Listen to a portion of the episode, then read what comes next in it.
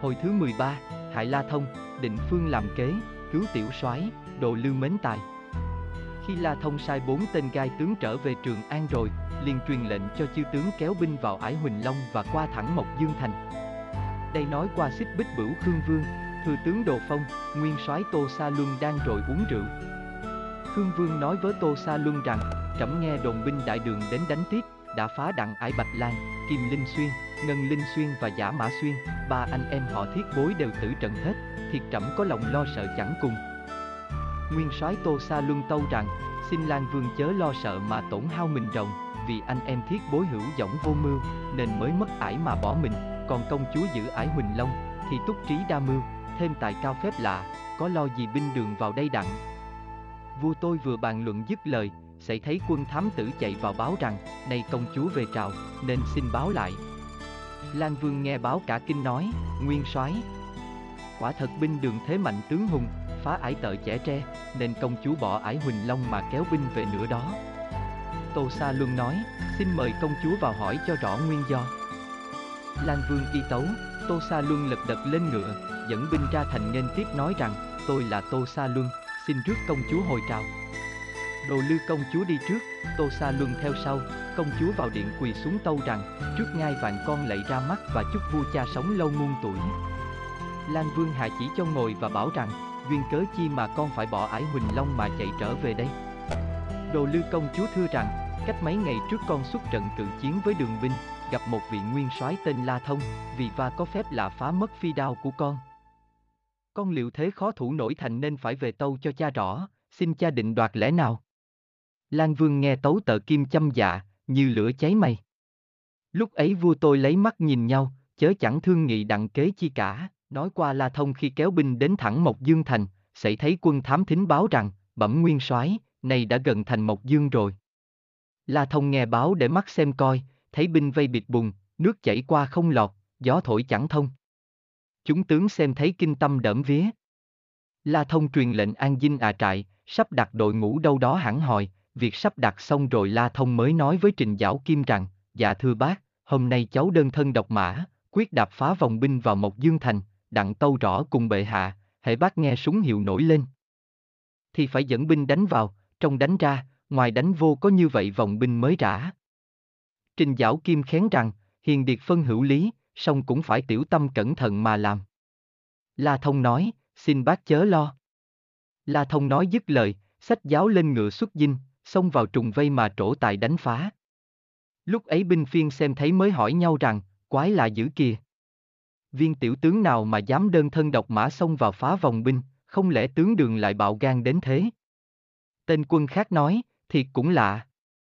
Vậy chúng ba ta cứ bắn vải ra coi nó làm sao cho biết. Rồi đó kẻ dương ná, người trương cung bắn tên vải như mưa bất.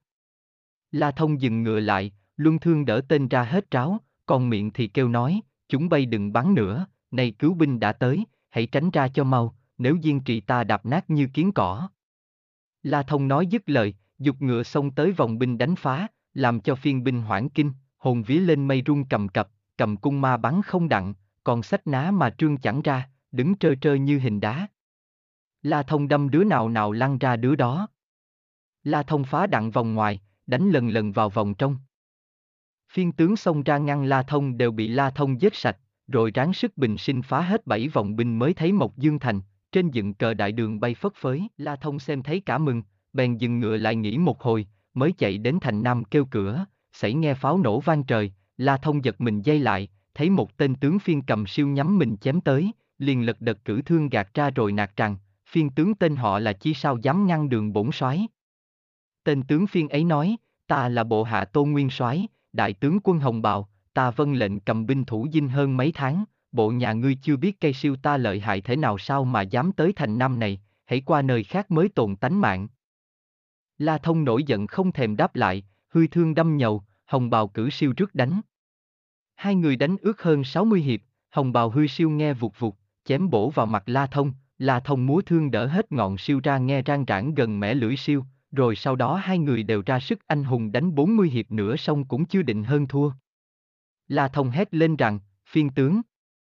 Hãy coi mũi thương ta đó. La Thông hét dứt tiếng thì đâm vào yết hầu hồng bào một thương nhào xuống ngựa. Binh phiên thấy chủ tướng chết rồi liền rùng rùng kéo nhau chạy trốn như lũ chuột bầy chồn. Tuy La Thông thắng trận nhưng cũng đà thở dốc, chạy riết đến cửa thành kêu lớn rằng, vị nào giữ cửa thành xin nghe cho rõ, này có cứu binh đến, La Thông phá giặc vào đây, vậy hãy mau mở cửa thành đặng tôi kiến giá. Ngày ấy nhằm ngày ngân quốc công Tô Định Phương giữ thành, vì tần nguyên soái truyền lệnh mỗi cửa ba ngàn quân, còn chúng tướng phải luân phiên giữ cửa, nên khi Tô Định Phương nghe tiếng kêu, bèn lên thành xem thử, thấy La Thông đơn thương độc mã thì biết cứu binh đã đến, mới nghĩ thầm trong bụng rằng hồi khuya này ta nằm một điềm chim bao quái lạ, ta thấy Tô Lân mình vấy đầy những máu, đến quỳ trước mặt ta mà thưa rằng, cha ôi! Con chết rất thảm thiết lắm cha, cũng bởi oan oan tương báo, không biết chừng nào mà trả đặng. Nói dứt lời kế ta giật mình trở dậy. Ta nghĩ chắc điềm chim bao này có cớ lắm, chắc thằng La Thông nó hay biết việc cừu thù ngày trước nay kiếm cớ hại con ta mà báo oán, nên con ta hiện hồn về nói cho ta hay, đặng lo kế mà trả thù chứ gì. Tô Định Phương nghĩ rồi, liền cất tiếng hỏi rằng, bớ hiền điệt. Này cứu binh đã tới hay sao? La Thông nghe kêu ngước mặt ngó thấy, muốn phóng Tô Định Phương một thương rồi đợi, sóng mắt đương lúc cầm quyền nên nén cơn giận dỗi, xuôi theo một bề mà thưa rằng, dạ, hôm nay cứu binh đã tới, vậy xin bác mở cửa thành đặng cháu vào kiến giá. Tô Định Phương hỏi ý rằng, Hiền Điệt đem theo bao nhiêu binh mã, và những tướng nào đi đó, sao không thấy Trình Thiên Tuế, còn dinh trại Hiền Điệt đóng ở nơi nào, ở đâu? La Thông thưa rằng, cháu đồng đi với chính nhà công tử, dẫn 20 vạn binh mã sang đây, dinh trại đóng ngoài vòng binh cách đây bảy dặm. Trình Thiên Tuế mắt ở lại thủ dinh. Tô Định Phương hỏi, hai anh em Tô Lân có đi theo đó chăng? La Thông ngẫm nghĩ một hồi rồi thưa rằng, dạ, hai anh em Tô Huynh còn vận lương ở sau, nhắm chẳng bao lâu cũng tới. Tô Định Phương thấy La Thông ngẫm nghĩ mà trả lời coi bộ lơ láo, thì nói thầm rằng, chắc việc này quả có chẳng sai, vì nó đã hại con mình mà trả thù cho tổ phụ, nên mình mới thấy điềm chim bao đó, nếu mình cho cọc vào thành thì làm sao mà trả thù cho đặng, có khi mình cũng không còn nữa chứ. Chi bằng mình mượn dao giặt chặt đầu nó mà trả thù thì mới đã nư giận. Bây giờ để mình gạt nó để đánh cùng bốn phía, đặng bị tướng dưỡng nhai xương, mình giết cách khôn khéo như vậy thì mới khỏi tội. Tô Định Phương sắp đặt mưu độc xong rồi bèn kêu La Thông nói rằng, hiền điệt ôi. Long giá vừa ngự thành Nam, nếu mở cửa ra e binh phiên làm hỗn, chắc bác cháu mình đồng tội, biết đổ cho ai. La Thông hỏi, bác nói như vậy vậy biết tính sao bây giờ? Tô Định Phương nói, vậy hiền điệt phải qua cửa đông mới xong. La Thông nói, vậy bác qua mở cửa thành phía đông đặng cháu qua đó. La Thông nói dứt lời, dục ngựa hư thương dông qua cửa đông, bốn cửa thành đều có phiên tướng trấn giữ nghiêm ngặt, vì sợ đường tướng liều mạng đánh phá giải vây. Khi La Thông chạy ngựa đến cửa thành phía đông, xảy nghe pháo nổ vang tai, có hai viên phiên tướng xông ra ngăn đánh, một tướng thì đội mão kim khôi, mình mang bào đỏ, mặt tợ lọ nồi, mắt to như lục lạc, bên tả đai tên, bên hữu mang cung, cưỡi ngựa ô truy, tay sách thiên phương hòa kích, còn thêm một tướng nữa, đầu đội bao đảnh xanh, mặt như thúng táo, mày rô râu rìa mắt to, mình mang kim giáp, tay cầm đồng đao nặng ước tợ trăm cân. La Thông chận lại nạt rằng, hai tướng đi tới hãy xưng tên họ cho mau. Hai tướng nói, hai ta là bộ hạ của Tô Nguyên Soái. Vân lên trấn giữ thành đông này, anh là Ngũ Long, em là Ngũ Hổ, còn ngươi là vô danh tiểu tướng sao dám đơn thương độc mã đem mình vào chốn hiểm nguy. La Thông cả giận nạt rằng, hai người chớ buông lời vô lễ, hãy tránh đường cho bổn soái đi thì thì hai người mới còn hồn, nếu diên trị ắt mũi thương này không vị. Ngũ Long Ngũ Hổ nghe qua cười ngất nói rằng, mi là con nít ăn chưa no lo chưa tới, mà muốn vào cửa đông sao đặng. Ta chẳng nỡ giết đứa nhỏ dại đâu, thôi mi hãy trở về kêu tướng khác cho mau. La Thông nổi nóng hét lên một tiếng hư thương đâm nhầu, ngũ long cử kích đỡ ngăn, còn ngũ hổ nạt lớn rằng, thằng tiểu nhi kia. Mi hãy coi đao ta chém đầu mi đây. Ngũ hổ nạt dứt lời hư đồng đao bổ tới. La Thông múa thương đỡ bên tả đánh bên hữu, ba người đánh vùi với nhau trên 40 hiệu bất phân thắng phụ. Đánh thôi giông gió nổi dậy, bụi bay kịch mù. Tiếng binh khí khu nhau kêu rang rãng, La Thông bị hai tướng vây đánh một hồi, mồ hôi ra ướt giáp, nổi giận hét lên một tiếng đâm ngũ long nhào xuống ngựa chết tươi, ngũ hổ thấy anh mình chết rồi trong lòng hoảng kinh, vừa quay ngựa bỏ chạy, bị La Thông tiếp luôn một thương nửa nát óc, theo anh cho có bạn. Tuy La Thông giết đặng hai tướng, song tay chân mỏi mệt rụng rời, mệt đà thở dốc, thúc ngựa tới cửa thành đông, ngó thấy Tô Định Phương đứng ở trên thì kêu lớn rằng, xin bác hãy mở cửa cho cháu vào với. Tô Định Phương nói, không được đâu hiền điệt. Thành Đông là ngay dinh Tô Sa Luân, nó là nguyên soái nước Bắc Phiên, sức mạnh địch nổi muôn hùng, thêm kẻ bộ hạ nó cũng khá đông, đều toàn là anh hùng hào kiệt, nếu mở cửa thành thì chúng nó kéo theo mà vào, hai bác cháu mình khó nổi đỡ đương. La Thông giận lắm nói rằng, bác không mở cửa thành, có lẽ nào tôi bay lên cho đặng. Tô Định Phương nói rằng, Hiền Điệt, chẳng phải bác làm ngặt đâu mà Hiền Điệt đem lòng trách bác, vì vân mạng triều đình, bác nào dám vị tư vi kỹ, nếu mở cửa thành rủi binh giặc kéo vào thì phải lâm đại tội, vậy cháu hãy qua cửa bắt bác mở tức thì. La Thông nói, tôi đã đuối sức, ngựa đã hết gân, chừng tôi đến cửa bắt xin bác nhớ lời chớ nên từ chối nữa. Tô Định Phương y lời qua cửa bắt đợi La Thông. Khi La Thông dục ngựa xông qua cửa bắc, lúc đi gần tới xảy nghe pháo nổ, xông ra hai viên đại tướng cao lớn dền dàng, mười phần lợi hại. La Thông xem thấy hãy kinh, nghĩ thầm trong bụng rằng, không xong rồi. Mình đã phá hết bảy vòng binh, lại giết thêm ba viên đại tướng, thì sức lực đã giảm rất nhiều, làm sao mà cự đương với hai tướng này. Chắc mình mắc kế Tô Định Phương, thì khó nổi tới lui biết mấy. La Thông nghĩ rồi bạo gan sốc tới nạt rằng, còn hai tướng này hãy xưng tên cho mau. Phiên tướng nói, ta là tiền bộ giá hạ tiên phu của Tô Nguyên soái, tên là Chuyên Mã Ngạn và Yến Mã Hô, nhà ngươi thiệt to gan lớn mật, dám thị chúng ta như cỏ rác, nay ngươi lọt vào địa phận của hai ta trấn giữ. Chớ mong còn tính mệnh. La Thông giận lắm nạt rằng, bổn soái phá hai cửa thành giết ba tướng, bộ hai ngươi không sợ chết hay sao mà dám đón đường bổn soái? Lời tục người thường nói, xe trước gãy xe sau phải tránh, sao hai ngươi còn muốn noi theo dấu cũ? Nếu chọc giận bổn soái, e hai đó hồn lìa khỏi xác. Chuyên mã ngạn nổi sung hét vang như sấm, nói rằng, thằng nhỏ kia. Chớ có khoe khoang lỗ miệng, hãy lãnh cặp chù y của ông đây cho biết sức chuyên mã ngạn nói dứt lời hư xong chù y đã tới. La Thông đưa thương ra đỡ. Kế yên mã hô múa song phủ đến chém, La Thông cũng hất văng hết thảy, rồi đê một o ba tướng đánh nhau với nhau một trận. Hai tướng phiên người chu yên người búa đều ra sức, La Thông cứ lo ngăn đỡ mà thôi, chớ rảnh ta đâu mà đâm trả lại, mã ngạn đánh xong chu y hay lắm, ban đầu còn trông thấy người, đánh thét đến sau chỉ thấy hai làn sáng chớp nhoáng hoặc tả hoặc hữu. Mã hô múa búa cũng đại tài, chém dưới chặt trên, chiếu sáng rạng ngời. La Thông một mình tả sông hữu đột. Mệt đà thở dốc, hư thương đánh đỡ tưng bừng, nghe tiếng vụt vụt tợ rồng bay phụng lộn, song phiên tướng chẳng nao, múa búa luân chù y đánh hoài, La Thông giận lắm tráng sức bình sinh cầm thương đỡ hất chù y ra, đánh vẹt búa lại, thuận tay thưởng mã ngạn một thương ngay yết hầu chết tốt. Lúc đó mã hô lính quýnh hươi búa chém bậy chém bạ, kế bị La Thông cho một thương rồi đời. Khi La Thông giết đặng hai tướng phiên, thì vui mừng chẳng xiết, ngồi trên ngựa nghỉ một hồi ngó lên trên thành thấy Tô Định Phương ở trên dòm xuống liền kêu lớn rằng Xin bác hãy xét tình cho cháu, vì ngựa đã hết sức còn cháu cũng hết hơi, không có tài chi mà phá đến cửa khác nữa, vậy bác làm ơn mở cửa cho cháu vào trong với. Tô Định Phương nghĩ thầm rằng, này ta muốn hại nó nên sai nó đi giáp vòng thành, không dè sức lực nó mười phần mạnh mẽ, đi đặng ba cửa rồi, thôi ta gạt nó đi đến thành Tây cho biết mặt to Sa Luân là tướng dữ, thiệt nó mà gặp Sa Luân, chẳng khác dê kia gặp cọp, trứng gà chọi vào đá xanh, nếu muốn khỏi họa sau, thì ta phải lo mưu trước. Tô Định Phương nghĩ rồi, cất tiếng nói với La Thông rằng, Hiền Điệt ôi! Xin Hiền Điệt miễn chấp, thiệt đã chịu muôn ngàn sai lỗi cùng Hiền Điệt, bác cũng biết Hiền Điệt lao tâm mệt sức biết chừng nào, đáng lẽ bác phải mở cửa thành ra trước Hiền Điệt vào mới phải, Ngạc vì nguyên soái mới truyền lệnh cấm không cho mở cửa này, nếu bác vi lệnh mở ra, chắc bị nguyên soái bắt tội, thiệt bác lo buồn hết sức, song không biết tính làm sao bây giờ. La Thông nghe nói trái như vậy trong lòng giận lắm, nói rằng, thiệt bác nói lời ấy phi lý lắm, bác đường đường là một vị tướng.